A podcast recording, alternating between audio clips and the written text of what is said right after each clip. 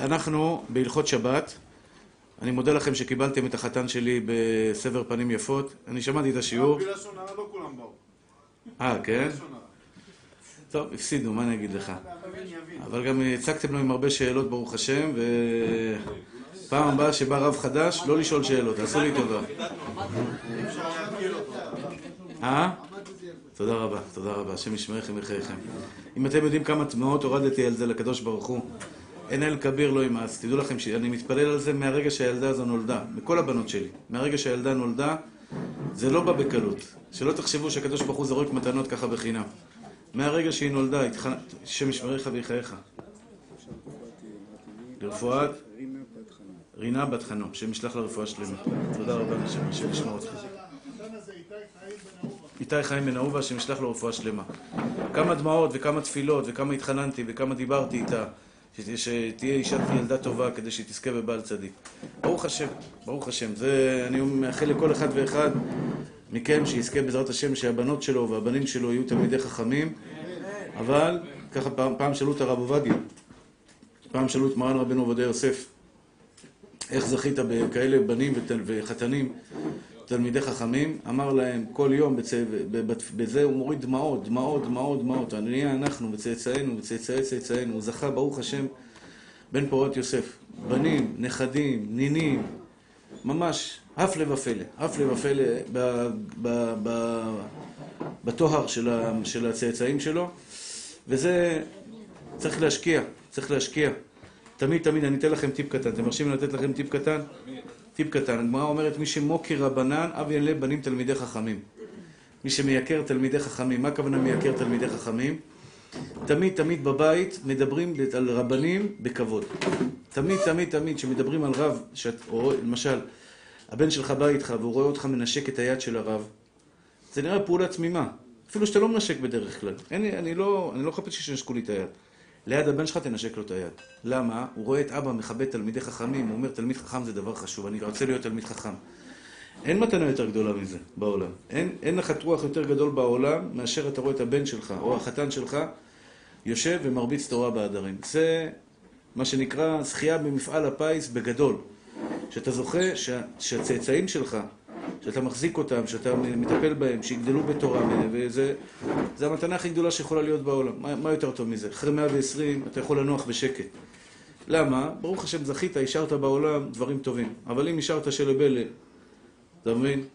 מה, מה, מה, מה יעזור לך? מה יעלה ומה יוריד? אתה צריך להשקיע בילדים שלך הרבה הרבה, להגיד לו אל תדאג, פרנסה בעזרת השם תהיה לך בנחת, לעזור לו בכל, בכל מה שאפשר, לתת לו מלמדים טובים, לתת לו מורים טובים, לתת, להשקיע בו בעזרת השם בשפע גדול. וזה הנחת רוח הכי גדול בעולם. שהילדים שלך הולכים אחריך בדרך השם, שתבח שמו לעד. כל בניך זה, זה רק קודש ברך השם, תלמידי חיים לעבודתו יתברך. אני מודה לבורא עולם, זה לא, זה לא מודה לבורא עולם על המתנה הזאת. בעזרת השם, שנוכל תמיד להחזיר לקדוש ברוך הוא בדברים טובים ולשמח את הקדוש ברוך הוא. אנחנו בהלכות שבת, אחים יקרים ואהובים. יש, אנחנו בהלכה מאוד חשובה, אולי ההלכה העיקרית בהלכות שבת. אומר מרן, אני אקרא לכם את לשון מרן ונסביר. תבשיל שנתבשל כל צורכו, יש בו משום בישול אם נצטנן. יש מחלוקת גדולה בראשונים, האם יש בישול אחר בישול או אין בישול אחר בישול. מה הכוונה בישול אחר בישול? אני לקחתי מרק. מרק תימני, בוא ניקח דוגמה. מרק זה, זה מקרה קלאסי של מרק עם הרבה רוטב. מרק תימני, יש בו עופות או בשר, לא משנה, אבל יש בו הרבה רוטב, הרבה מרק. בישלתי אותו לפני שבת כדי צורכו. כדי שכל צורכו, יש נקרא בישול מאכל בן דרוסאי, יש כמה, כמה דרגות ב, ב, בסוגי הבישולים. יש נתבשל כמאכל בן דרוסאי, זה דרגה אחת. אני אסביר לכם מי היה בן דרוסאי ומה זה בן דרוסאי, ויש נתבשל כל צורכו, יש מבושל יותר מכך, מצטמק ורע לו. אני חוזר. יש שלוש מדרגות בתבשיל. אחד מתבשל כמאכל בן דרוסאי. מי זה בן דרוסאי הזה? איזה זכות יש לו שמזכירים אותו בבית המדרש כל כך הרבה. בן דרוסאי היה גנב ידוע לשמצה. גנב. לא, לא גנב בן גנב, מספיק גנב. היה גנב. כתוצאה מכך הוא תמיד היה בורח. תמיד היה בורח. כלומר היה חי ביערות, חי בכל מיני מקומות כאלה. וכתוצאה מכך, הוא, בגלל שהיה כל פעם ממהר, הוא לא היה מבשל את האוכל שלו כל צורכו. היום החזירו את זה קצת אחורה. היום אתה מזמין סטייק במסעדה יוקרתית, מביאים לך אותו אדום. לא well done. הרגיל זה לא מדיום, גם יש פחות ממדיום, אני לא יודע מה זה. רר, כן, רר. כלומר, אתה רואה את הסטייק כולו אדום, מה זה? איזה סטייק זה? מה זה הדבר הזה? תביא אותו מבושל, בחייך, מה תביא לי סטייק הזה? אבל זה המודה היום. יש גם קרפציו. זה בשר חי לגמרי. בשר, היה, כן, היה? היה... זה בשר, זה בשר חי, בשר חי, שהוא בעצם פרוס, כנראה סוג בשר מסוים, אני לא יודע בדיוק, לא מכיר את זה, סוג בשר שהוא רך לאכילה, והוא מה שנקרא חתוך פרוס דק דק, אפשר לאכול אותו חי, בשר נאכל חי. דרך אגב, יש בזה נפקא מינה להלכות שבת, האם בשר הוא מוקצה או לא מוקצה. יש לך עכשיו חתיכת בשר במקרר, בשר בשר קפוא. האם מותר לטלטל אותו בשבת או אסור לטלטל אותו בשבת? השאלה אם מותר או אסור תלויה בשאלה האם הוא אפשר לאכול אותו חי או אפשר לאכול אותו חי. אם אפשר לאכול אותו חי, אז מותר לטלטל אותו בשבת. אבל אם אי אפשר לאכול אותו חי, אז אי אפשר לטלטל אותו בשבת. הגמרא אומרת שבשר אפשר לאכול אותו חי. בשר, יש אנשים שאוכלים אותו חי. הנה, אנחנו רואים את זה היום במציאות, בקרפציו. בקרפציו, לא יודע איך אומרים את זה. קרפציו. שבעצם רואים שבשר נאכל כמו שהוא חי. תלוי איך אתה חותך אותו, איך אתה מטבל אותו, אבל אפשר לאכול אותו, בחתיכות דקות אפשר לאכול אותו חי. עכשיו, יש לנו שלוש מדרגות של בישול, של מתבשל. למשל, אתה רוצה לחמם עכשיו בשבת אוכל. אז אנחנו נלמד שיש הבדל בין אם יש בו רוטב, אין בו רוטב. יש בו רוטב או אין בו רוטב, נראה שיש בזה חילוק. אם יש בו הרבה רוטב, מעט רוטב, מתבשל, מצטמק ורע לו. אבל לפני שאנחנו אה, נסביר, לפני שנסביר מה מותר לבשל, מה אסור לבשל, צריך להבין שלוש מדרגות ב- בסוג של בישול. יש מבושל כמאכל בן דרוסאי, זה חצי בישול. חצי בישול, כלומר, רר, רר, כן? הבשר, אפשר לאכול אותו, אבל קשה מאוד לאכול אותו. הוא מבושל חצי, למשל דוגמה, ניתן דוגמה. בשר, בשר בתנור, כמה זמן לוקח לעשות אותו בתנור? אני לא יודע, אין לי מושג, אני רק נותן דוגמה. בשר בתנור, שעתיים, לוקח לו? בשר רגיל, סתם, אני יודע, מספר חמש, אתה מכניס אותו לתנור, אתה שם אותו בתנור, נגיד, נגיד שעתיים, נניח שעתיים. שעתיים בישול גמור, שעתיים לבשל את הבשר זה בישול גמור. אתה לקחת את הבשר, בישלת אותו חצי זמן, שעה. זה נקרא כמאכל בן דרוסאי. בן דרוסאי היה גנב שהיה אוכל מהר מהר מהר כי היה מפחד שיתפסו אותו. הרי הוא היה מתחבא ביערות. ביערות. עכשיו, הוא היה מעלה עשן, כשהוא היה מבשל הוא צריך לעלות עשן. כשאתה מעלה עשן, מגלים אותך במהירות, כן? מיד רואים עשן, ישר באים לתפוס אותו. אז הוא היה מדליק את האש, שם את הבשר על האש מעט זמן, וככה עושה את מה שצריך לעשות ובורח וממשיך ובורח מהר. אז הדוגמה, הדוגמה שהגמרא לקטה בתבשיל שלא מבושל כל צורכו, זה נקרא מאכל בן דרוסאי. אז תמיד תזכרו שנגיד מאכל בן דרוסאי, מאכל בן דרוסאי, בדיעבד, אה, אה, זה חצי בישול. מה נפקא מינה? מה אכפת לי במאכל בן דרוסאי? מרן אומר כלל ראשון. כלל ראשון בבישול אחר בישול. אז קודם כל, האם יש בישול אחר בישול או אין בישול אחר בישול? יש מחלוקת בראשונים. דעת הרמב"ם, הלכה לא כמו הרמב"ם, אבל יש דעת הרמב"ם, ובתימן שמעתי שככה נהגו, בתימן אתם יודעים שהיו הולכים הרבה כדעת הרמב"ם, שאין בישול אחר בישול, בין ביבש בין בלח. בין ביבש בין בלח. כלומר, אין שום בעיה לקחת מרק תימני לפי הרמב"ם. הלכה למעשה זה לא ככה, אבל לדעת הרמב"ם והרשב"א ועוד ראשונים, מותר לבשל בשבת, לחמם על הפלטה, אני מדבר רק על הפלטה, רק על פלטה, לא על הגז, על הגז זה בעיה אחרת. על הגז יש מחזיק המבשל. אני מדבר כרגע להוציא מהמקרר מרק, מרק תימני, לשים אותו על הפלטה שיתחמם. לדעת הרמב"ם מותר, לדעת הראש וראשי אסור. אני חוזר, מחלוקת בראשונים, יש בישול אחר בישול בלח או אין בישול אחר בישול בלח.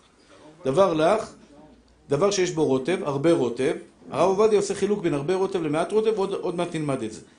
אבל לדעת הרמב"ם, לדעת הרמב"ם, והרשב"א, אין בישול אחר בישול, בין ביבש בין בלח. גם הרן ככה סובר. הרן, רבנו ניסים, שהוא אחד מגדולי הראשונים, או אחרוני גדולי הראשונים, הוא סובר שאין בישול אחר בישול, בין ביבש בין בלח. מותר לך לבשל ולחמם את זה בשבת. הראש לעומתו סובר, יש הבדל בין יבש ללח. הגמרא אומרת על רבי אבא שהיה לוקח תרנגולת ומחמם אותה בשבת. זה המקור של המחלוקת. המשנה אומרת במסכת שבת, כל שבא בחמין מערב שבת, שורים אותו בחמין בשבת. ככה אומרת המשנה, כל שבא בחמין מערב שבת, שורים אותו בחמין בשבת. בדיוק. אמר רבי אבא, אומרת הגמרא כגון מה? כגון תרנגולת של רבי אבא. תרנגולת של רבי אבא הייתה תרנגולת שהוא היה לוקח תרנגולת, היה מבשל אותה מערב שבת, בשבת היה מחמם אותה. זה כמו למשל יש לך חמין. אתה רוצה עכשיו לשים רגל של עוף בתוך החמין, או ביצה מבושלת. אתה רוצה לשים בתוך החמין ביצה מבושלת. מותר לך או אסור לך? גם לדעת הראש, גם לדעת הרמב"ם. קל וחומר לדעת הרמב"ם, אין בישול אחר בישול ביבש. מותר לחמם בשבת דבר יבש שמבושל כל צורכו. יש לנו מדרגה ראשונה מאכל בן דרוסאי זה חצי בישול. מבושל כל צורכו, אבל מצטמק ויפה לו. מצטמק ויפה לו. למשל מרק, כשאתה מחמם אותו הוא מצטמק ויפה לו. חמין כשאתה מחמם אותו הוא מצטמק ורע לו. בשלב מסוים בבוקר החמין כבר מה שנקרא יבש, כשאתה שם אותו על הפלטה הוא מצטמק ורע לו. אתם מבינים מה זה מצטמק ויפה לו, מצטמק ורע לו? נהיה משתבח, הוא נהיה טוב וטעים יותר. הוא נהיה טעים יותר, זה נקרא מצטמק ויפה לו, מרק. אבל חמין זה מצטמק ורע לו. לפי זה כלל חשוב מאוד. דגים מרוקאים. דג מרוקאי זה תמיד תמיד שיש את השאלה, אם הוא תחמם דג בשבת, אני שואל אותו, תגיד, אתה מרוקאי? הוא אומר לי, איך ידעת? כי הדג המרוקאי, המרוקאים נוהגים לחמם אותו גם בבוקר, מרוב שהוא טעים, האמת שהוא מאוד טעים, אני מאוד אוהב אותו. יום למחרת יותר טעים. כן? אז הדג המרוקאי הזה, בבוקר המרוקאים, או בסעודה שלישית, נוהגים לחמם את הדג. עכשיו, דג מרוקאי הולך יחד עם רוטב. תמיד זה ככה. רוטב, חלה, חלה תרטעימה, וככה אוכלים את הדג מרוקאי. אז תמיד יש למרוקאים את השאלה, זה יכול להיות בעוד דברים, אבל אני נותן דוגמה של מקרה. הדג המרוקאי, הרוטב שלו, הדג המרוקאי, הרוטב שלו, הוא נקרא מצטמק ויפה לו, או מצטמק ורע לו? לא תמיד, לא תמיד. לא תמיד. אדרבה, שאין לך הרבה רוטב, זה מצטמק ורע לו. אתה לא רוצה שיצטמק הרוטב. אני אומר, לא, לפעמים נגמר הרוטב, אין הרבה רוטב. אתה רוצה לחמם את הדג עם הרוטב. הדג הזה עכשיו, בתוך ה... בתוך ה... בתוך ה... זה, הרוטב שלו. אם יש לך הרבה רוטב, ממש, הוא מה שנקרא שוחה, הדג שוחה בפנים, אז אפשר להגיד שהוא מצטמק ויפה לו. עוד מעט נראה מה נפקא מינה. זה מצטמק ויפה לו, מצטמק ורע לו. מה?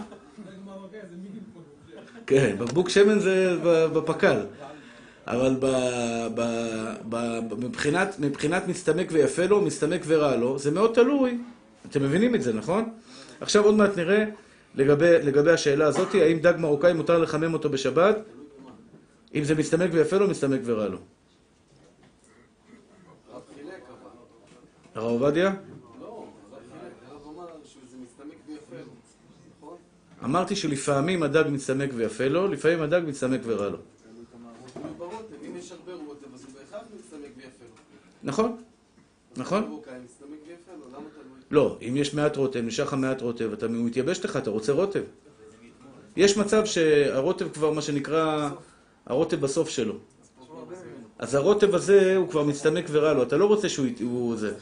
אתה רוצה קצת רוטב, זה המנהג, ההפוך. אני ראיתי, אני עקבתי אחרי זה, כשמגישים דג מרוקאי, בדרך כלל האוכלים לוקחים חלה, טובלים אותה קודם כל ברוטב, אחרי זה עוברים לדג.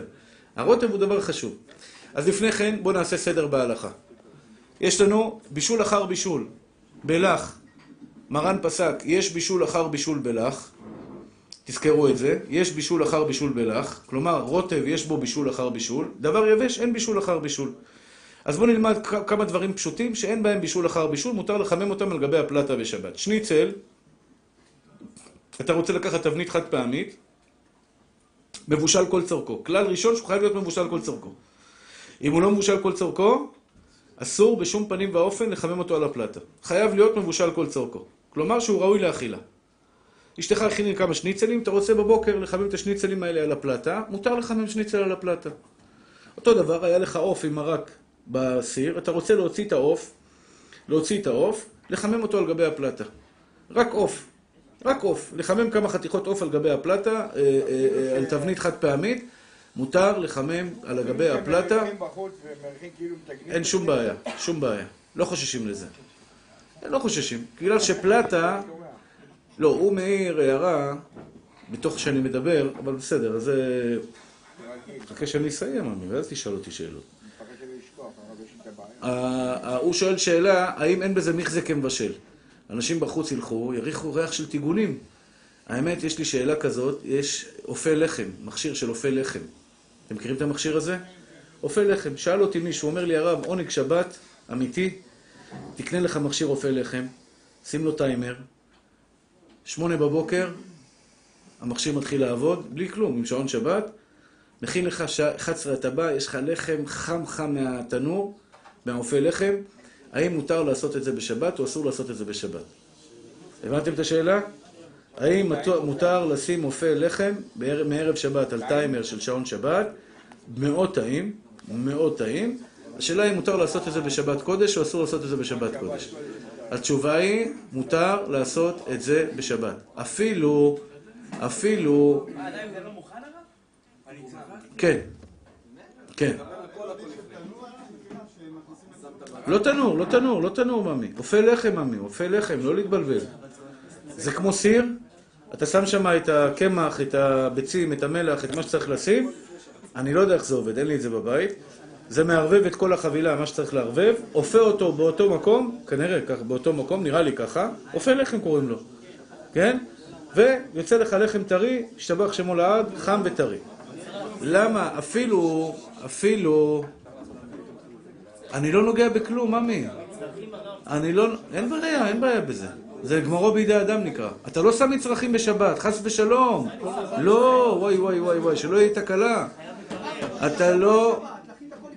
בטח, ודאי, אני אחזור על זה עוד פעם. מה שאמרתי באופה לחם, חס ושלום לשים את זה בשבת באופה לחם. לשים את כל המוצרים בערב שבת. בערב שבת לשים את כל המוצרים בפנים. אני לא יודע אם זה מציאותי או לא. שאלו אותי את השאלה הזו, אני מגיש בפניכם את השאלה. כל המוצרים מונחים באופה לחם מערב שבת, חס ושלום. בשבת עצמה, בשום פנים ואופן אסור לעשות כדבר הזה, זה ממש חילול שבת. אני מדבר על מי ששם מערב שבת את הקמח, את המים, את הביצים, את מה שצריך לשים בתוך, ה... בתוך, ה... בתוך המכשיר, בש... לוחץ על הטיימר מערב שבת, בשבת זה עובד לבד, אני לא עושה כלום, ממש לא עושה כלום. פשוט מאוד המכשיר נכנס לפעולה, מערבב לי את כל החומרים, את כל מה שצריך, אין בזה בעיה של מוקצה, זה נקרא גמרו בידי אדם, ומותר יהיה לעשות את זה משב...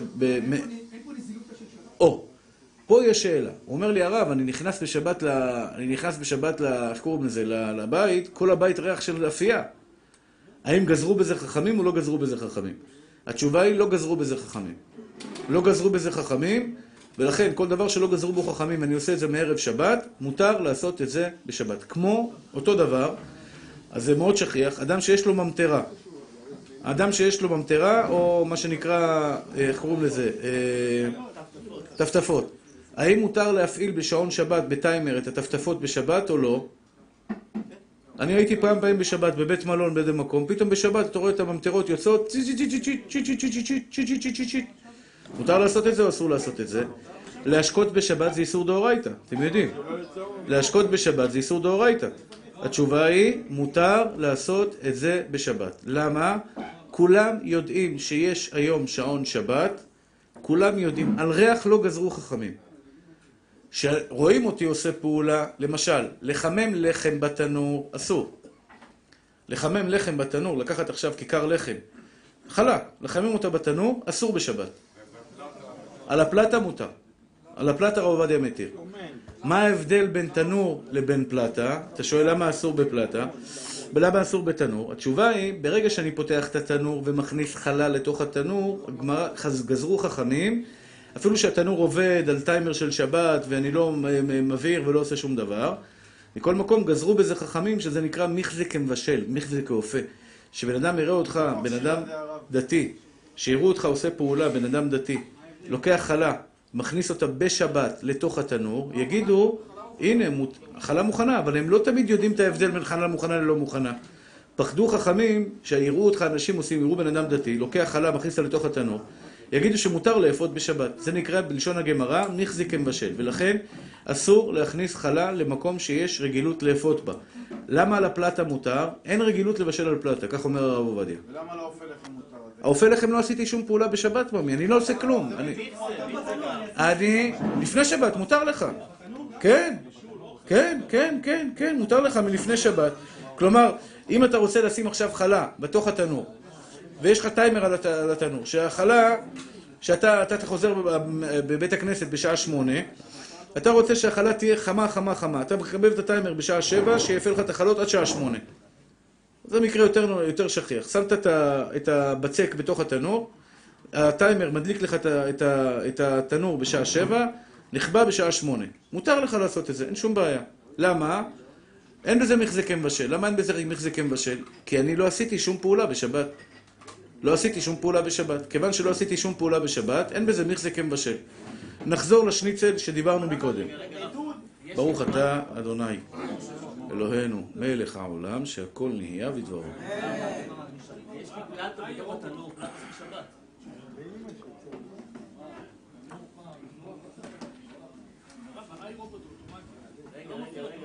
שנייה אחת. מה אתה שואל? יש לך פלטה בתנור? כן, אבל התנור, התנור, יש רגילות לאפות בו או אין רגילות לאפות בו? בתנור יש רגילות לאפות או אין רגילות לאפות? יש רגילות לאפות. עכשיו יראו אותך מכניס את החלל למקרר. לא משנה. אפילו שאנשים לא יראו אותך, זה מחזיקים מבשל לגביך.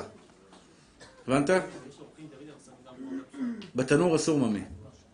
בתנור אסור. גם כולם ידים, כמו שהיום כולם ידים. לא משנה. על הממטרות, גם פה כולם ידים. אבל יש גזרה מפורשת על זה. יש על זה גזרה מפורשת, ולכן אין להקל בתנור. אסור לחמם בתנור. יש מקלים, שמעון, שמעון היקר שלנו היה תמיד רגיל לעשות את זה בשבת. אני זוכר את השאלות שלך לפני עשר שנים. שמעון היקר היה רגיל לחמם את החלות בתנור כדי שיהיה לו קריספי לכבוד שבת קודש. אז היה לי ויכוח איתו, מותר, אסור, אז לא יודע מה הוא עושה היום, אבל uh, אתה מכסה בנייר כסף, מה אתה עושה? חמם על הפלטה, אנחנו חמם על הפלטה. חמם על הפלטה ושלום על ישראל. אסור לחמם בתנור. בקיצור, אסור לחמם בתנור חלה, וגם להכניס לתוך התנור אוכל בשבת אסור. אפילו שהתנור עובד על פלטה של שבת, להכניס עכשיו אוכל לתוך התנור בשבת אסור. מחזה כמבשל. אין מה לעשות, אין לאן לברוח מהמקום הזה. לפני שבת אין בעיה, לפני שבת אין בעיה. אתה פותח בשבת, מוציא את זה, זה בסדר. אבל אתה, בשבת עצמה אסור לעשות את זה. רגע, שנייה אחת מתוקים, שנייה אחת.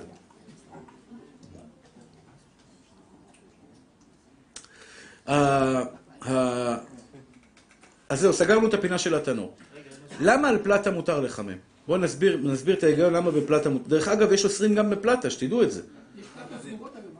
של נכון, התימנים יש להם פלטה סגורה כזאת עם, עם בית כזה. כן, אבל זה לא, הרב עובדיה מקל בכל הפלטות, אומר מותר לחמם אוכל בשבת שאין בו בישול, מותר לחמם אותו על גבי הפלטה. למה? ש... למה? למה מותר לחמם על גבי הפלטה בשבת? כי אין רגילות לבשל על גבי פלטה. מי פה רגיל בבית שלו לבשל על גבי פלטה?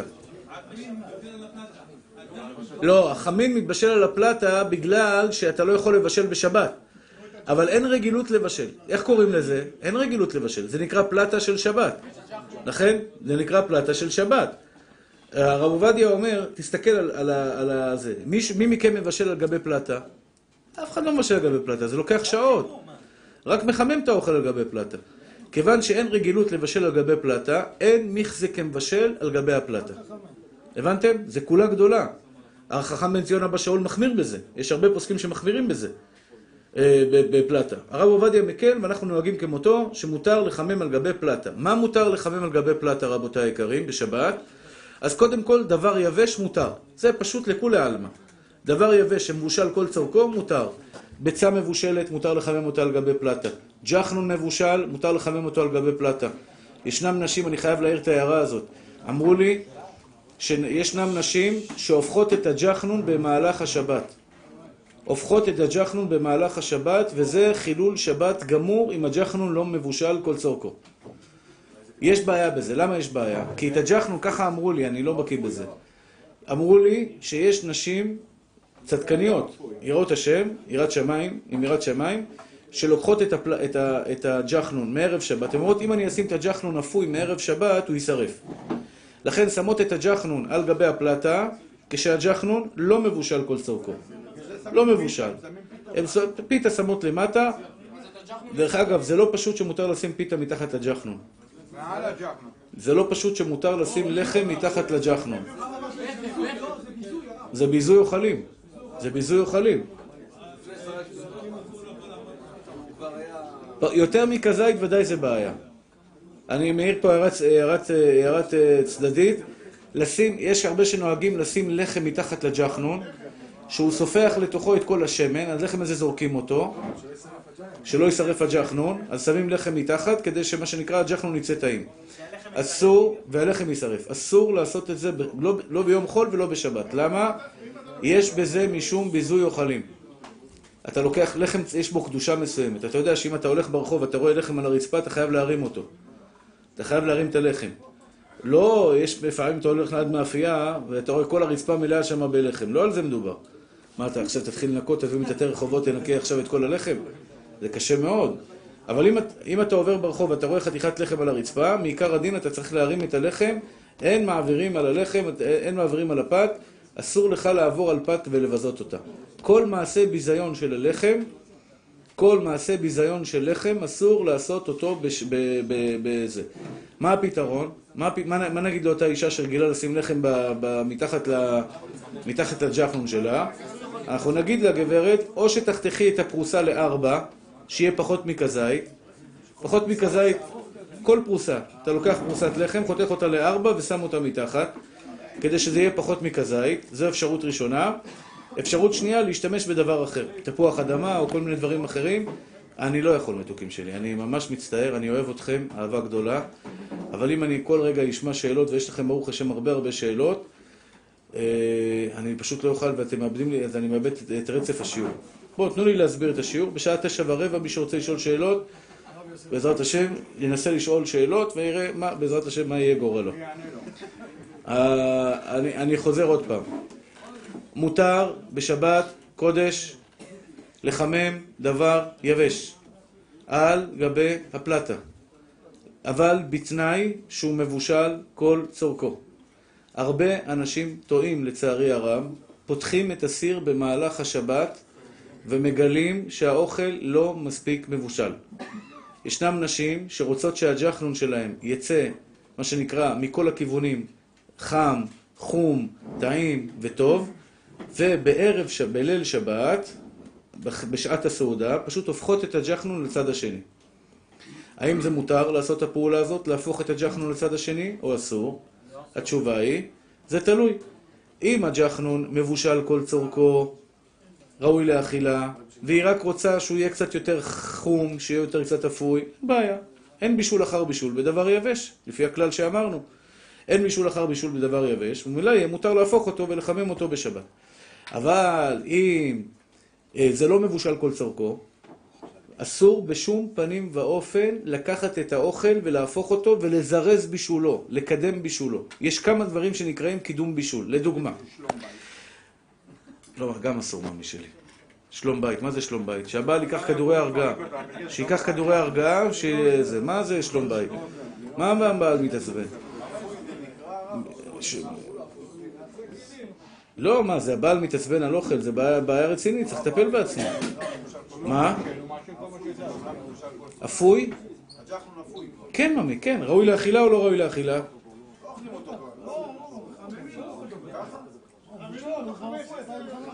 מה זה אפוי? בתנור? אה, אתה מדבר על הג'חנון שקונים מהחנות. אני לא יודע, מותק. אני לא מבין בזה. אני מצטער, אני לא מבין בזה. אני לא יודע מה המצב שלו. אני חושב, מה שאני זוכר, אני זוכר שהוא מבושל, הוא אפוי. אני זוכר שהוא אפוי. להגיד לך הלכה למעשה, אני לא יודע. שניצל טבעול, היה לי פעם, שאלו אותי שאלה, שניצל טבעול. מכירים שניצל טבעול? נקניקיות טבעול. נקניקיות טבעול. האם מותר לאכול, לחמם אותם בשבת על הפלטה, או אסור לחמם אותם על הפלטה? במה זה תלוי? בשאלה, האם זה מבושל כל צורכו, או לא מבושל כל צורכו. אני זוכר שהילדה שלי הקטנה, פעם נפל שניצל טבעול מהמקפיא, ואני רואה אותה אוכלת, השניצל, את הנקניקייה. אמרתי, הקטנה הזאת לימדה אותי הלכה לגבי שבת. שזה מוכן, אם ילדה קטנה מצליחה לאכול את הנקניקייה של הטבעול, גם שניצל טבעול בעיקרון מבושל כל צורכו. מבושל כל צורכו, הוא עבר תיגון, שניצל, שניצל טבעול עבר תיגון, וכיוון שהוא עבר תיגון, אין בישול אחר בישול בדבר יבש. יש פה שתי נקודות חשובות שאני חייב להסביר. יש כאלה ששמים סמיכה מערב שבת על האוכל. ככה הסבתות שלנו היו נוהגות. עד היום, גם אתה שם את זה? בסדר. שנייה אחת, שנייה אחת. יש בזה מחלוקת בפוסקים, האם מותר לשים סמיכה מערב שבת או אסור לשים סמיכה מערב שבת.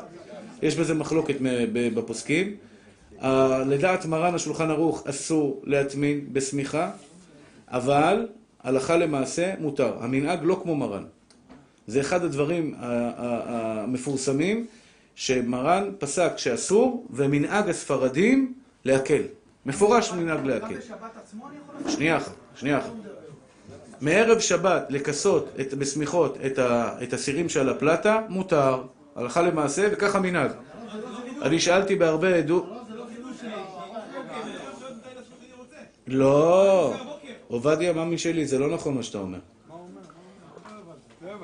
מערב שבת אתה לא יכול לעשות מה שאתה רוצה, אסור להטמין בדבר המוסיף אבל מערב שבת. אתה יודע את זה, אולי שכחת את זה. אסור, אני חוזר, אסור להטמין מערב שבת. לא, זה מותר, אין בעיה. לא, זה לא אותו דבר. להטמין הכוונה היא שאתה מכסה אותו בסמיכה שנוגעת בסירים. הדבר הזה, הדבר שאתה מדבר עליו, הוא לא מכוסה באיך קוראים לזה. הוא לא מכוסה ב... הקופסה הזאת לא נוגעת בסירים. אני מדבר על מנהג, מנהג הספרדים, מדורי דורות, מרוקאים, פרסים, תימנים, מנהג של כל, כל, כל עיראקים, מנהג כל יוצא ספרד, יהדות ספרד, המעתירה. המנהג אצלנו ברור וידוע, שכולם מכסים בסמיכות. אתה זוכר אם סבתא שלך הייתה עושה כזה דבר או לא?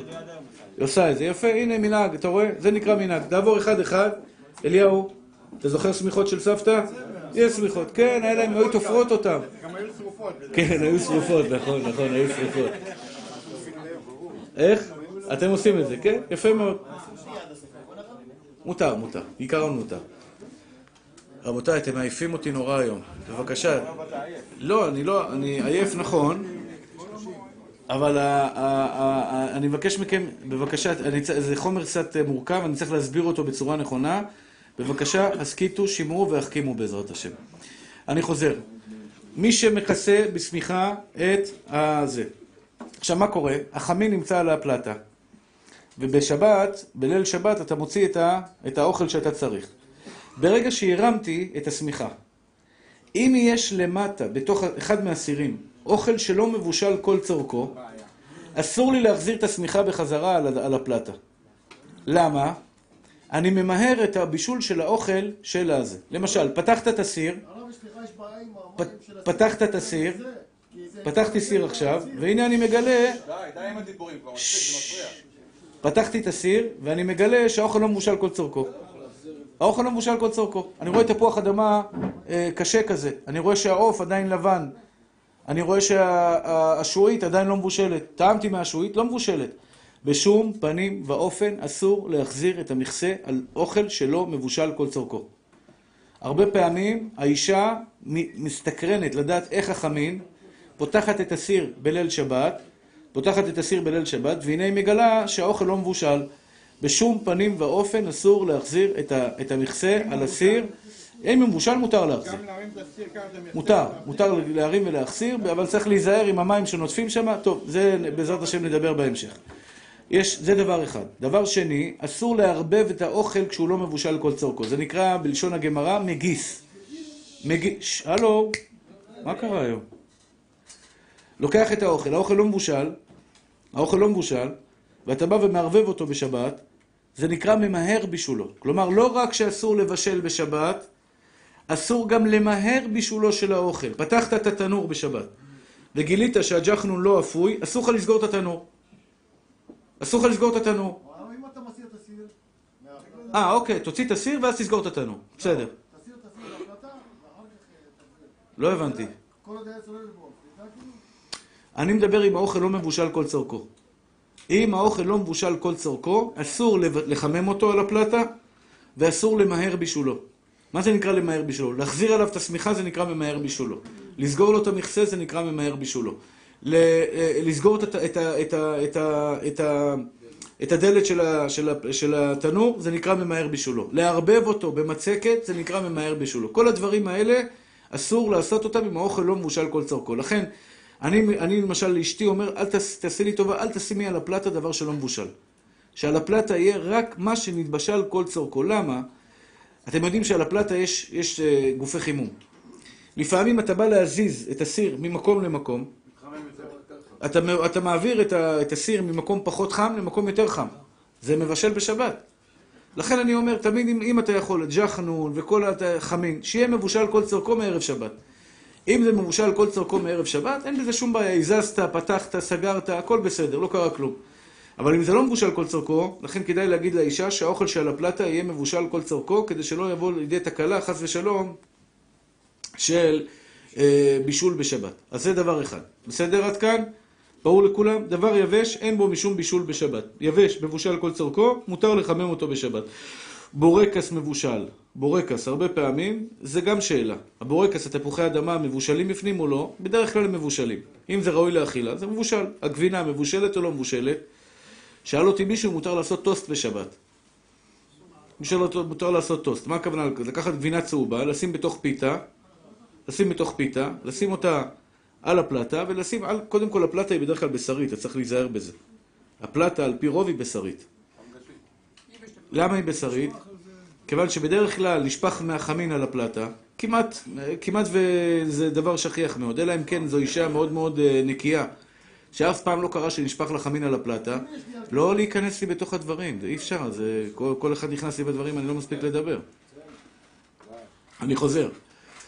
עכשיו, לגבי הטוסט, האם מותר... האם מותר לק... ל... ל... ל... לעשות טוסט בשבת?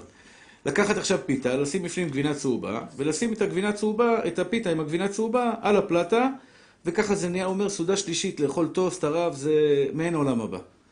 מעין עולם הבא. השאלה היא כמובן אם זה מותר או אסור. אני חקרתי ושאלתי ובדקתי לגבי הגבינה צהובה.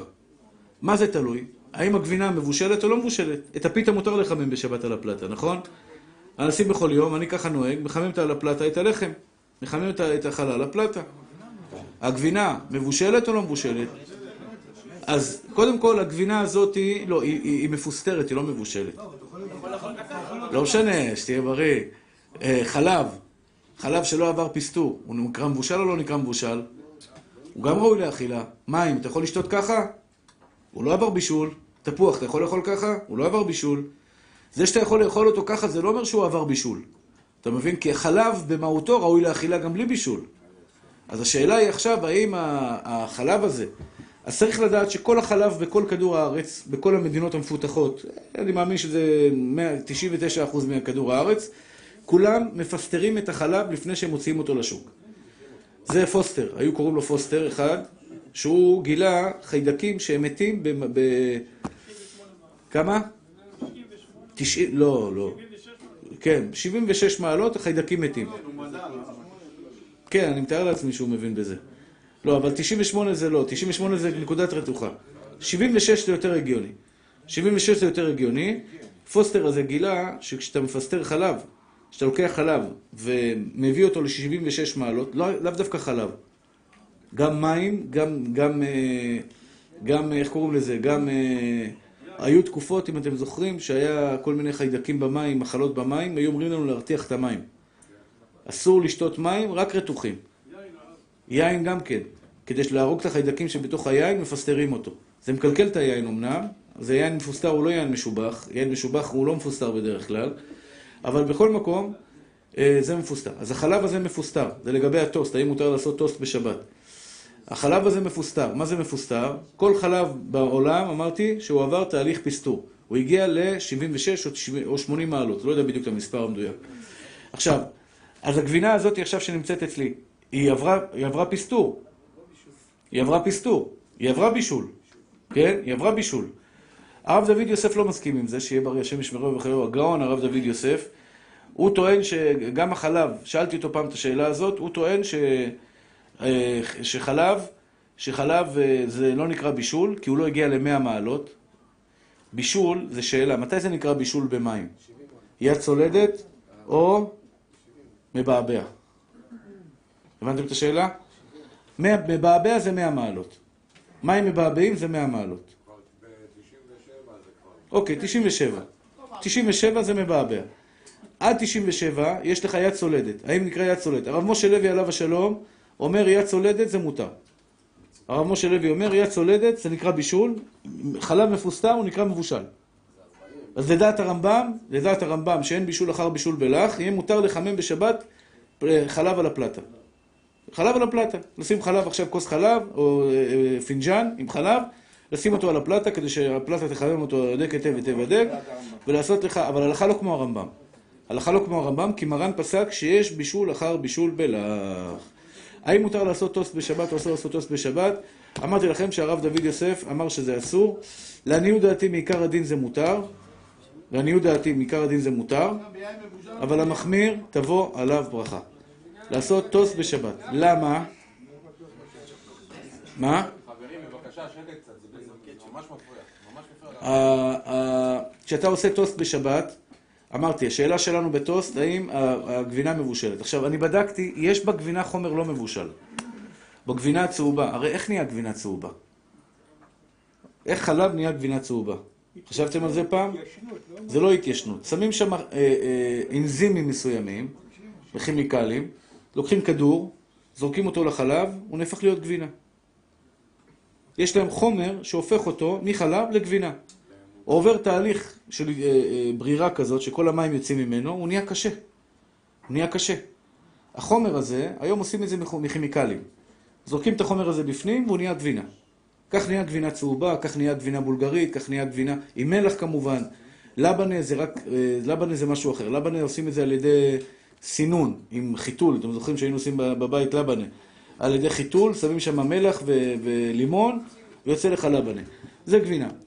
הגבינה צהובה שאני מדבר עליה, הדבר הזה שאמרתי שעבר תהליך בישול, החומר הזה ששמו בפנים כדי שהוא יהפוך לגבינה, כנראה לא, לא עבר בישול. אז, אז איך יהיה מותר לבשל, לחמם את זה בשבת? אז אמרתי שמעיקר הדין זה מותר, כיוון שהוא לא מתכוון לבשל את החומר הזה, הוא לא צריך אותו, הוא צריך את הגבינה, את החלב. הוא רוצה לאכול את הגבינה.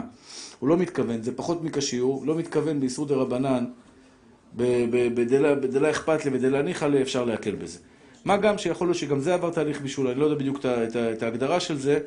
מה שאני ביררתי אז עם מומחים שאמרו לי לגבי הדין הזה, אמרו לי שזה ככה עושים את התהליך. טוב, נחזור לעניין שלנו. אין בישול אחר בישול ביבש, יש בישול אחר בישול בלח. כלל פשוט, תזכרו אותו, מותר לחמם חלה על הפלטה. גם מי שרוצה להחמיר לא לחמם חלה על הפלטה, ישים צלחת על גבי הפלטה או תבנית חד פעמית על גבי הפלטה ועליה יחמם. שאז זה לא יהיה מחזיק המבשל. הבנתם צדיקים שלי? אבל מעיקר הדין אפשר לשים ממש על גבי הפלטה. רק תשימו לב רבותיי, תשימו לב, מאוד חשוב, מאוד חשוב. אם האישה מוזגת בשר מהחמין או מהמרק, מהפלטה, יש הרבה נשים שמוזגות מהפלטה. היא רוצה להשאיר את זה, למשל, הילדים שקמים בבוקר, רעבים חמש, שש, שבע, רוצה לתת להם לאכול מהחמין. הם רעבים. עד שאבא יחזור מבית הכנסת, שעה אחת עשרה, הילדים רעבים. היא מוזגת להם מהחמין על, לתוך הצלחות, כדי שיאכלו. לשים לב רבותיי, בדיקה שעשיתי וגיליתי שהרבה פעמים מטפטף מהרוטב של החמין על גבי הפלטה, ויש שם שאריות ממש של ממשות בשרית. מה הבעיה? הרבה פעמים אתה מחמם על גבי זה את החלה. בסעודה שלישית, בקיץ אפשר לאכול בסעודה שלישית כבר אה, חלבי. בשעה שבע, שבע וחצי זה, זה סעודה שלישית. ואתה חיממת את החלה על גבי בשר. הבנתם את הבעיה? אצלי למשל, לא, זה לא נהפך להיות מיד פחם, ממש לא. זה לא נהפך להיות מיד פחם. עד שזה נפסל מאכילת מאכל אדם, לוקח לו הרבה זמן. אני, אני אצלי בבוקר נוהגים, ככה אני רגיל, אני לא יכול לאכול בבוקר חמין, זה עושה לי ממש קשה, זה כבד לי.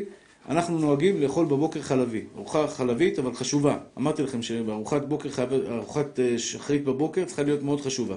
אז אשתי עושה רביולי וכל מיני דברים כאלה של טעימים. זה יותר קל לנו, יותר קל לנו. עכשיו, אנחנו מחממים את החלה על הפלטה, לארוחה חלבית. אז תמיד אני מזהיר אותם, לא לקחת אוכל מהסיר לתוך הצלחת, כי יכול הרבה פעמים להישפך מהרוטב של הסיר בדרך על הפלטה, ומה שקורה שבעצם זה נהיה, זה דבר שהוא בשרי, כדוון שהוא דבר בשרי, הוא יכול חס ושלום להפוך את החלה, את הלחם להיות בשרי. הנה חינם, אם אתם חמים את זה על גבי מגשית, תבוא עליך ברכת השם והכל בסדר. אם אתה שם מה? נייר אפייה, אין בעיה. בסדר גמור, אין שום בעיה. אין שום בעיה. לא, הלחם לא יהיה בשרי במקרה כזה. הוא שואל שאלה החמוד שלנו, האם אני שם עכשיו הפלטה בשרית? הפלטה על פי רוב בשרית, תיקחו את זה בחשבון. כל פלטה היא בשרית וגם חמץ, עוד מעט נגיע לפסח, זה גם חמץ. בנוסף לזה שהוא בשרי הוא גם חמץ. כל פלטה שתראו היא פלטה בשרית וחמץ. אז יש לנו עכשיו, אז הוא שואל שאלה, האם אני שם תבנית חד פעמית על גבי הפלטה, תבנית חד פעמית על גבי הפלטה, ואני שם שמה את הלחם. האם הלחם נהיה בשרי או לא? התשובה היא חד משמעית לא. יותר מזה אני אגיד לך. אפילו אם אתה שם את הלחם על הפלטה, והפלטה היא בשרית, אבל נקייה, הלחם לא נהיה בשרי. הבנת מתוק? הפלטה בשרית, ספגה אוכל בשרי בוודאות. ואתה שם ישירות על גבי הפלטה. אצלי בבית תמיד תמיד שמים נייר כסף על גבי הפלטה. יותר אסתטי, יותר נקי וגם יותר בטוח. כלומר שלא יהיה בשר וחלב. אז אני מחמם, אני יודע, אני רואה את הנייר כסף נקי, אני מחמם על גביו, שלום על ישראל, הכל בסדר. אני יודע שזה לא נהפך להיות לא בשרי ולא חלבי, אז זה בסדר.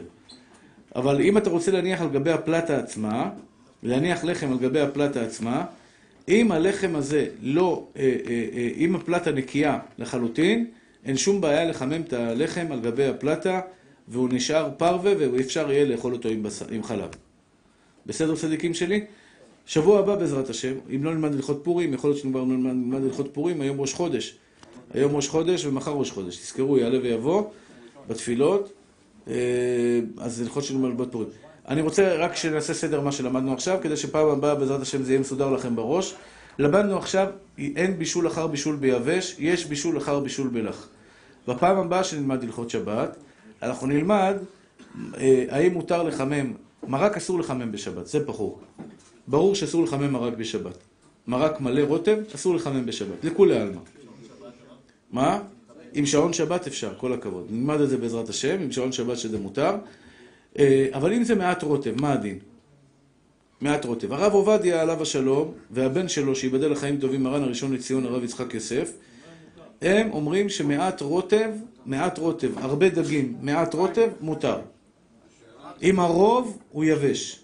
הרוב הוא יבש. זו דעתו של מרן רבנו עובדיה יוסף, ודעתו של מרן הראשון לציון, הרב שיבדל לחיים טובים. אבל הרבה הרבה חולקים בזה, הרבה חולקים בזה. אני חושב שגם דעתו של הרב עובדיה זה רק במצטמק ורע לו, ולא במצטמק ויפה לו. כלומר, בדיוק, אתה רוצה את הרוטב. כלומר, אם אתה מחמם את המרק, את הדגים המרוקאים, ואתה מתכוון בדג המרוקאי לחמם את הדג, אבל יש מעט רוטב שהוא מצטמק ורע לו, אנחנו נראה שיש דעת רבנו יונה, על דעת רבנו יונה שבמצטמק ורע לו מותר. שכל דבר שהוא מצטמק ורע לו מותר לחמם אותו בשבת. למשל, אתה רוצה לחמם, לחמם את החמין בשבת. כן, אתה רוצה לחמם את החמין בשבת. לקחת עכשיו חמין, נשים אותו על גבי הפלטה. האם מותר לחמם את החמין על גבי הפלטה, או אסור לחמם את החמין על גבי הפלטה? התשובה היא, אם זה מצטמק ורע לו מותר, אם זה מסתמק ויפה לו, אסור. לא עכשיו לגבי החמין. לפעמים האישה רואה שעומד לגמר המים. היא רוצה להסביר אותו, תקום מתחת, לשים מתחת תבנית או משהו. בטח, מותר. אין שום בעיה. הוא שואל אם החמין עומד להישרף. האם מותר להגביע אותו? אין שום בעיה להגביע אותו. חשבתי שתשאל שאלה יותר קשה. האם מותר לשפוך עליו מים מהמחם, או אסור לשפוך עליו מים מהמחם? הרב עובדיה מחמיר בזה. הרב עובדיה מחמיר, לדעתי היא, לעניות דעתי הקטנה זה מותר, אבל הרב עובדיה מחמיר בזה. מה? המים, המים. כשאתה לוקח מים חמים מהמחם, שופך אותם לתוך הפלטה, לתוך החמין, הרב עובדיה טוען שאתה מבשל את המים. אה? הרב, אני מלכתחילה, מלכתחילה בערב שעון, שמים את הברזל הזה, יש האוכל מושקל כבר, שלא יסרב. מצוין, מצוין. מה?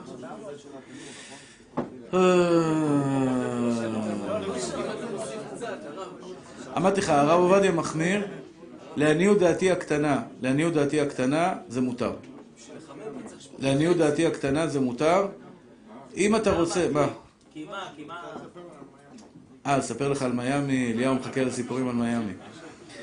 לעניות דעתי הקטנה זה מותר, במיוחד אם אתה לוקח את הסיר, מקרב אותו לדופן, לוקח את החמין, מקרב אותו למחם, פותח את המחם כשזה נשפך ממש צמוד לדופן, שלא יהיה אוויר שיקרר את המים, גם לפי הרב עובדיה זה יהיה מותר. הבנתם אותו? אבל אם אתה שואל אותי מה דעתי הקטנה, דעתי הקטנה שמותר בשבת לשפוך מהמים החמים לזה, יש בזה הרבה ספקות, הרבה ספקות להקל, ובמרן זה לא מוכרח להגיד את זה, ויש עוד כמה שמסכימים בדעה הזאת. מה? לעניות דעתי מותר, כן. מה? לא שומע. כן. לא. בשבת אסור. מערב שבת מותר, בשבת אסור. אסור להטמין בשבת ממי. אסור להטמין בשבת. הוא שואל שאלה יפה. אני רוצה עכשיו לשים, לשים אורז על הפלטה, או שניצל על הפלטה. יש כאלה, אני לא זוכר אם שמעון היה אומר לי שהוא יעשה את זה או מישהו אחר, לוקחים את ה... את ה איך קוראים לזה? לוקחים את החלה, עוטפים אותו בנייר כסף ושמים על הפלטה. אז החלה מתחממת ככה קריספי, נהיה לך קריספי מכל הכיוונים. אתה שמעון סיבה אמרת לי את זה? כן, אתה. הוא לוקח את החלה, עוטף אותה בנייר כסף, שם אותה על הפלטה. מותר לעשות את זה בשבת או אסור לעשות את זה בשבת? התשובה היא אסור לעשות את זה בשבת. זה מטמין בשבת.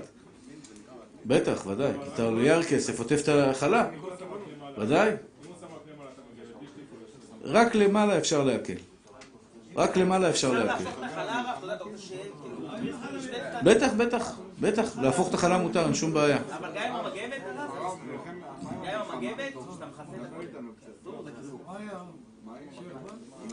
הרב ביקשו ממני לשאול את השאלה. חברת שופר זה לדוגמה אותה מבצע רק על לקוחות מועדים. אתה נותן את תעודת זהות, אתה מקבל את ההנחה.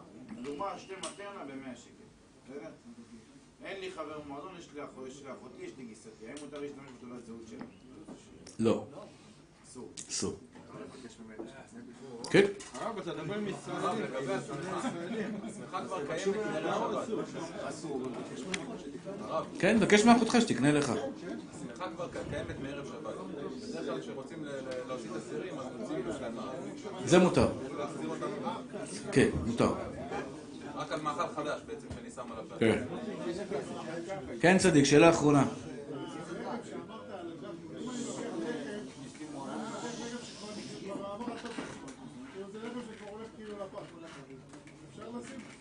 הוא שואל שאלה, אם לקחת לחם שעבר התוקף שלו, הוא לא ראוי לאכילה, אתה אומר?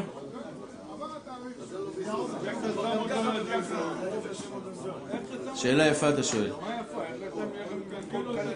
לא מקולקל, יבש, יבש. לא עם עובש, לא עם עובש, לא מדבר. הוא מדבר על לחם עכשיו, יבש.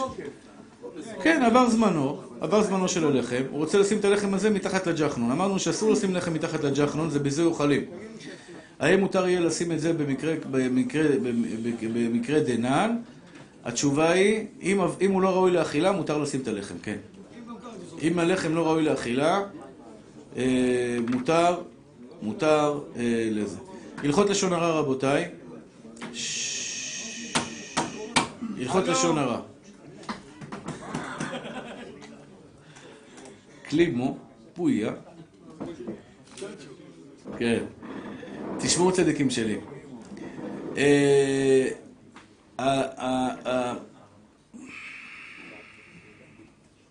הגמרא אומרת שדבר שהוא מפורסם מותר לספר. דבר שמפורסם מותר לספר. מה זה מותר לפרסם? למשל, בן אדם עכשיו נכנס לכלא. בן אדם, לא משנה מי, נכנס לכלא. האם מותר לך להגיד לאשתך, שמעת? פלוני אלמוני נכנס לכלא, או לא? התשובה היא... מה? יפה. כל דבר, בדרך כלל, בן אדם נכנס לכלא, יותר משלושה אנשים יודעים את זה.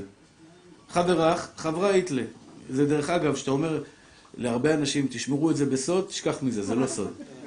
הגמרא אומרת, שלושה אנשים שיודעים מזה, שלושה אנשים שיודעים מזה, חזקה עליו שהתפרסם. אם אתה סיפרת משהו לשלושה אנשים, דע לך, בטוח, מאה אחוז זה יתפרסם. ככה גמרא אומרת, שלושה אנשים זה כבר, אתה יודע, זה כבר יוצא החוצה. עכשיו, דבר שמפורסם בתקשורת זה נקרא מילתא דמתאמרה באפתלתא. דבר שמפורסם כבר בתקשורת, הוא נקרא דבר שהוא, מה שנקרא, כבר התפרסם ברבים, אז אין, בו, אין בזה משום לשון הרע. אנשים, הרבה אנשים פותחים על מישהו, אומרים, וואלה, ראית? הוא גנב. זה גנב. הנה הוא חיסתו לבית סוהר, הנה הוא הורשע. אז קודם כל צריך לדעת, זה שבית משפט מרשיע אותו, זה לא אומר שעל פי ההלכה הוא מורשע. זה שבית מרשיע, למה? חשוב שתדעו את זה. לצערי הרב הרבה נכשלים בזה. אומרים, תשמע, הוא גנב. למה הוא גנב? כיוון שבית משפט הרשיע אותו. עכשיו, לפי ההלכה, הפסקים של בית משפט לא תופסים לפי ההלכה, אנחנו לא מאמינים לזה. למה? כי בית משפט מקבל פסולי עדות. ועל כולנה זה עד, עד, עד מדינה. אין לך פס, עד פסול יותר בעולם מאשר עד מדינה. יש בו את כל הפסולים שבעולם, בדרך כלל הוא רשע. כי למה הוא נהיה עד מדינה? כי הוא גם כן בלגניסט. זה א', ב', הוא נוגע בדבר. למה נוגע בדבר? מורידים לו מבית סוהר שהוא אמור לשבת, או משלמים לו כסף. שמעתי שמשלמים הון תועפות כדי להפיל מישהו גדול. כל המשפחה שהנה, יש את הפרשה של חמש אחת שתיים, אנשים רצחו, שחררו אותם בעצם. רצחו? חמש אנשים. באמת? אנשים רוצחים? אפילו רוצח, לא ידעתי את זה.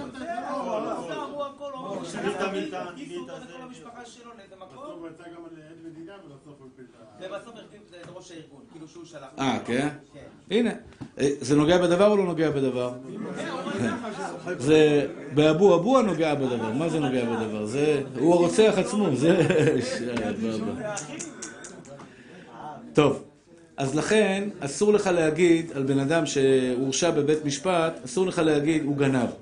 אפילו שזה מפורסם, אבל יכול להיות שזה זה מה שנקרא פיברוק על ידי עד מדינה. אבן עזרי הבנתי שהעד מדינה, הודיע ברבים, הודיע בר... אני לא שמעתי את זה. ברבים הוא אמר, שיקרתי בבית משפט, שיקרתי בבית משפט, כי הוא קיבל טובות הנאה מהמדינה. אני לא יודע כל מיני, הוא ביקש ממנו סליחה, והוא סלח לו, וכולי וכולי. לכן, גם דבר שמפורסם, הרמב"ם אומר עוד כלל מאוד חשוב שצריך לדעת אותו. זה שזה דבר, אני, אני בדעה, אני ברור, משתדל מאוד לבצע את זה בעצמי, אבל בדעה שגם דבר מפורסם לא לדבר, לא, לא לדבר. מה יש לך לדבר רע? מה יש לך לשבת עם אשתך? אני מקווה שאתם לא עושים את זה, אני רק נותן דוגמה. לשבת עם אשתך ולדבר איתה עכשיו על פוליטיקה, זה נכנס לכלא, זה יצא מהכלא, זה תפסו אותו שהוא אנס, זה תפסו אותו שהוא כך. זה כיף הרב, זה כיף. מה? זה לא כיף, אני אגיד לך למה. לא, זה לא, זה לא כיף, זה לא כיף, זה לא נכון. הפוליטיקה לא, אבל לפני זה במשפחה, הרב. אח של ההלכי, זה רעל, זה רעל, תדעו לכם. כשאדם, לא, עוד פעם, אני, אני ממליץ עכשיו, אני מדבר אליך ואולי גם לאשתך אם היא שומעת אותי. כשזוג מדברים, אין לנו דברים טובים לדבר. למה לדבר על רע? אתה לא מבין שאתה מדבר על רע, אתה חי ברע. אתה חי בתוך, אתה נכנס לתוך הביצה הזאת, אתה נכנס לתוך התינופת. למה אני צריך להסיק את המחשבה שלי בתינופת? למה אני צריך לחשוב על דבר רע בכלל? למה לא נחשוב דברים טובים, אחי? דברים, ברוך השם, השתבח שמו לעד, ב... ב... ב...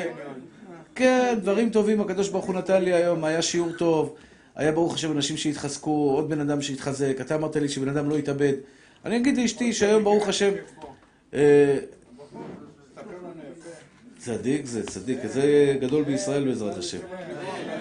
הוא בדרך, הוא בדרך. אני קלטתי אותו מההתחלה. לא, ברוך השם, אני אומר לך באמת, ברוך השם הוא מאוד מיוחד. ואליהו, לא להיסחף ממנו. שתף פעולה. הוא מתחיל לדבר, אני, הוא ממשיך, עכשיו איפה הוא הולך. בקיצור, מה שאני רוצה להגיד לכם, אחים יקרים ואהובים שלי, גם כשזה דבר מפורסם, אסור, אם הרמב"ם אומר, אם אתה מתכוון לגנותו, זה לשון הרע. אם אתה מתכוון לגנות את הבן אדם, כלומר, בלק זה גנב, סתם, אפילו שזה דבר מפורסם, תפסו אותו, נגיד והוא גנב, נגיד והוא הודע שהוא גנב, בסדר? הוא הודע שהוא גנב, מה אתה רוצה? הוא גנב או לא גנב? גנב. הוא הודע שהוא גנב. אפילו אך, אם אתה מתכוון לבזות אותו, אסור לך לבזות אותו. זה דבר שהוא אסור בתכלית האיסור. כלומר, לא, חס ושלום, לא ללכת במטרה ללכלך. עצה שלי נהיה קטן, אחי אהוביי, תרגילו בבית שלכם. תרגילו גם את האישה שלכם. אצלנו לא מדברים לשון הרע, נקודה. יש למשל סיפור שאני מספר בשיעור שלי, ואשתי חצי שנה כבר, חצי שנה, מי זה היה תגיד לי? אתה רואה? רגע, חכה מה היה הסוף. חצי שנה, היא מסוקרנת לדעת מי היה הבן אדם. תגיד לי מי היה הבן אדם, מי היה הבן אדם. לא. לא אומר. לא אומר. יכול להיות בזה גדר של לשון הרע? ואמרנו, נגמר. היא יודעת, היא מבינה את זה. ברוך השם, הכל בסדר. למה נכנס את עצמי לפינה של לשון הרע? לא מדבר. ואמרנו. טוב, אומר חובת הלבבות. על כן, על כן, יש לו מרץ.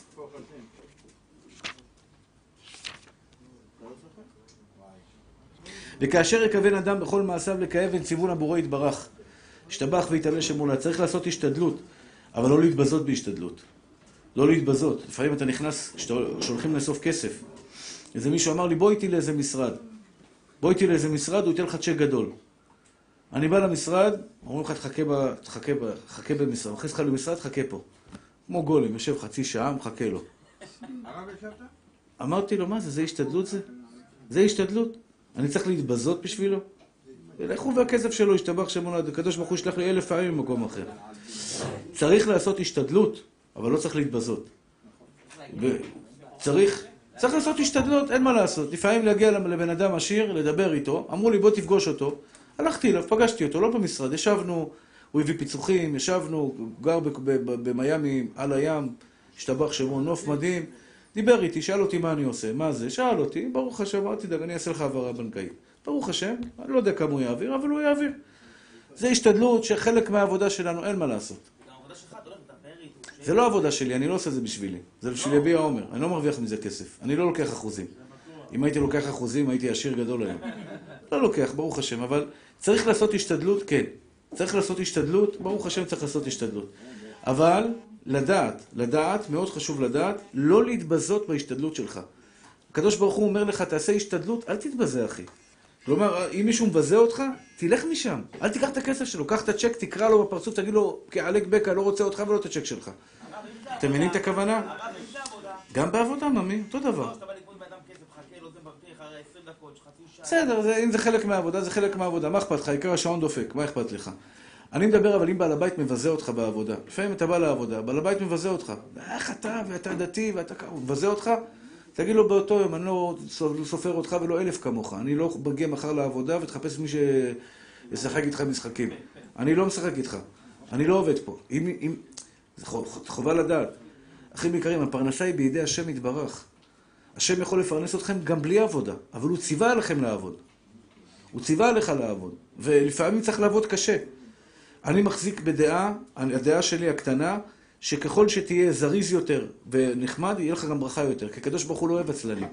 יש אנשים ברד, ברד, אתה יודע מה זה ברד? לא עובד, יושב כל היום, מקפל קרטונים וזהו. מה אתה מקפל קרטונים, אחי? לך תעבוד עבודה שיש בה ככה נמרצות, תעשה, תעבוד, תהיה זריז. הקדוש ברוך הוא ייתן לך את הברכה שלך במעשה ידיך.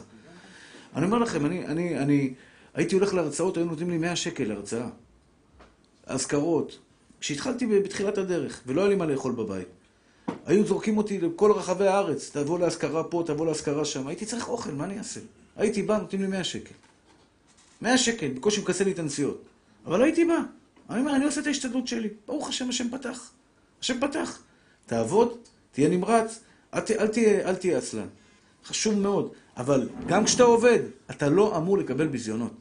מבזים אותך, אחי, אל תעבוד שמה. מורידים אותך בדת, אל תעבוד שמה.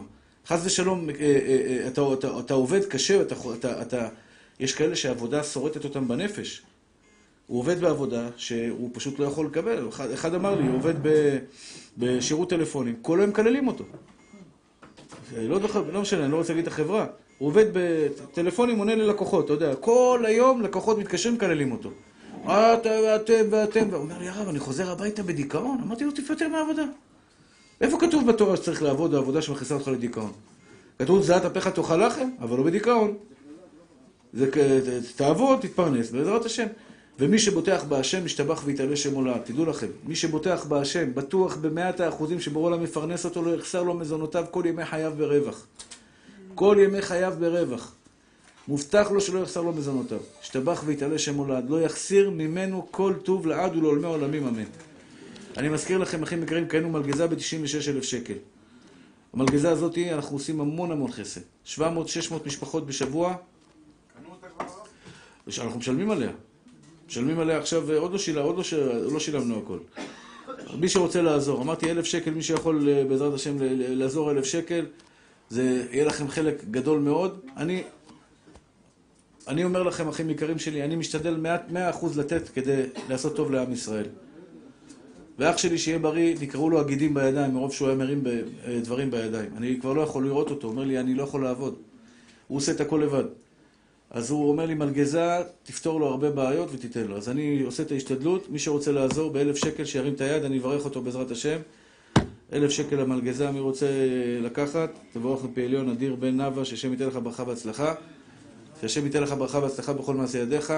עוד מישהו שרוצה, כבר אני יודע שתרמו חלק. תודה רבה, תבורך לפעיליון, השם יחזיר לך אלף פעמים. תודה רבה, צדיק, השם יחזיר לך אלף פעמים.